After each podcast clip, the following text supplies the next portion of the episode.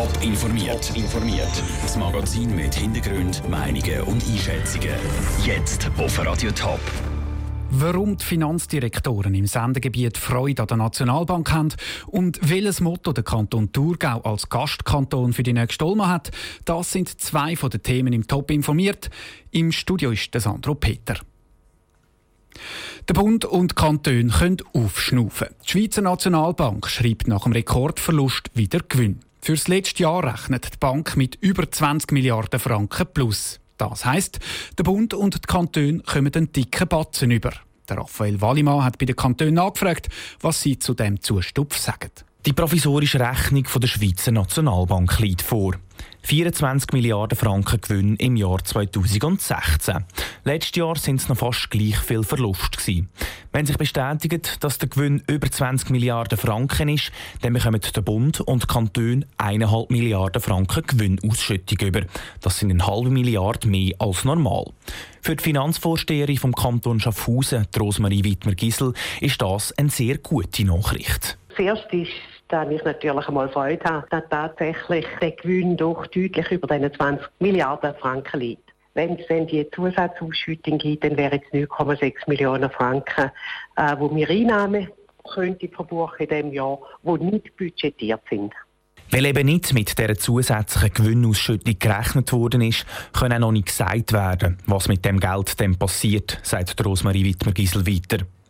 Auch erfreut zeigt sich der Ernst Stocker, Finanzvorsteher vom Kanton Zürich. Und wir haben gewusst, dass die Ausschüttung wahrscheinlich wird stattfinden. Wir haben das Ergebnis nicht gekannt, aber es ist natürlich erfreulich für die Kantone, wenn jetzt das Ergebnis so ist, dass die Ausschüttung besser wird, als man gedacht hat. Das Resultat der SMB muss man aber mit Vorsicht betrachten. Die SMB hat nämlich vor allem dank der eingekauften Fremdwährungen einen hohen Gewinn. Je nach Entwicklung der Wirtschaft könnte es auch sein, dass aus dem Gewinn schon sehr bald wieder ein Verlust wird. Der Beitrag von Raphael Wallimann. Das definitive Ergebnis der SNB kommt im März raus.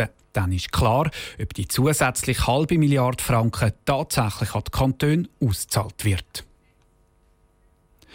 Das Motto vom Olma Gastkanton Thurgau ist bekannt. Es heisst, der Loi ist los. Das Wappentier vom Kanton, also der Loi, soll auch stellvertretend für den Auftritt an der Olma sein, sagt der Thurgau-Regierungsrat Walter Schönholzer. Der Loi ist los, das soll aufzeigen, dass der Kanton Thurgau im Sinn hat, Spuren hinterlassen mit dem Auftritt. Es soll zeigen, dass wir bereit sind, mit dem Wappentier, mit dem Leu vom Kanton Thurgau in St. Gallen oben für einige Überraschungen zu sorgen. Was dann genau die Überraschungen sind, wollen die Organisatoren im Moment noch nicht sagen, sagt Walter Schönholzer weiter. Die Vorbereitungen laufen aber auf Hochtouren.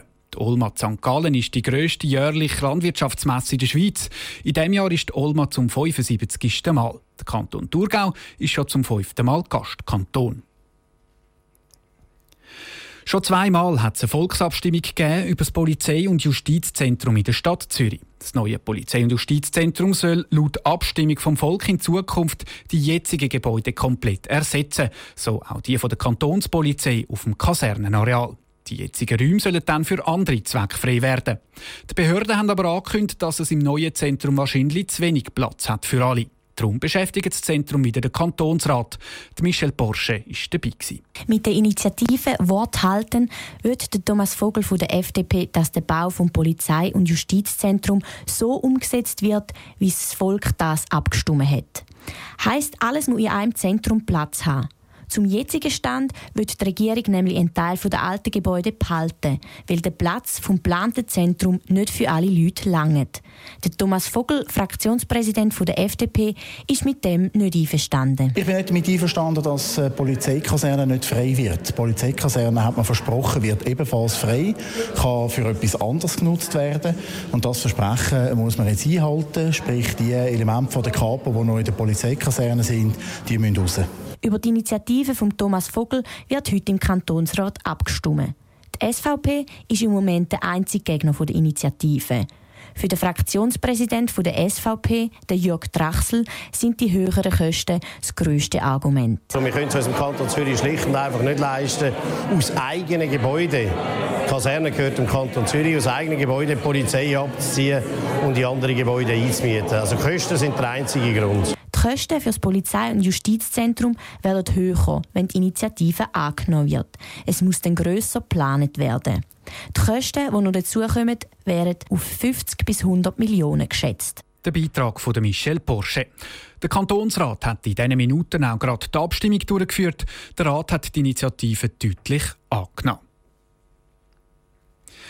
Genau zehn Jahre ist es her, seit der Apple-Chef Steve Jobs das erste iPhone vorgestellt hat. Technikfans haben gejubelt, als er erzählt hat, dass das neue Gerät, ein Musikgerät mit Touchscreen, ein Internet-Tablet und ein Telefon in einem ist. Mit dieser Kombination und auch mit der Mischung aus einfacherer Bedienung und schönem Design sei Apple ein Meilenstein in der Kommunikationsbranche gelungen, sagt der IT-Experte Robert Weiss. Wo das Gerät natürlich auch ist, haben wir wirklich ein Device in der Hand gehabt, das erstmal schärig angenehm war zum Anlangen. Die Glas- und Metallkombination, die sie immer gemacht haben, und vor allem natürlich, dass man nicht den Stift haben müssen irgendwo suchen. Das war eine völlig andere Art von der Bedienung.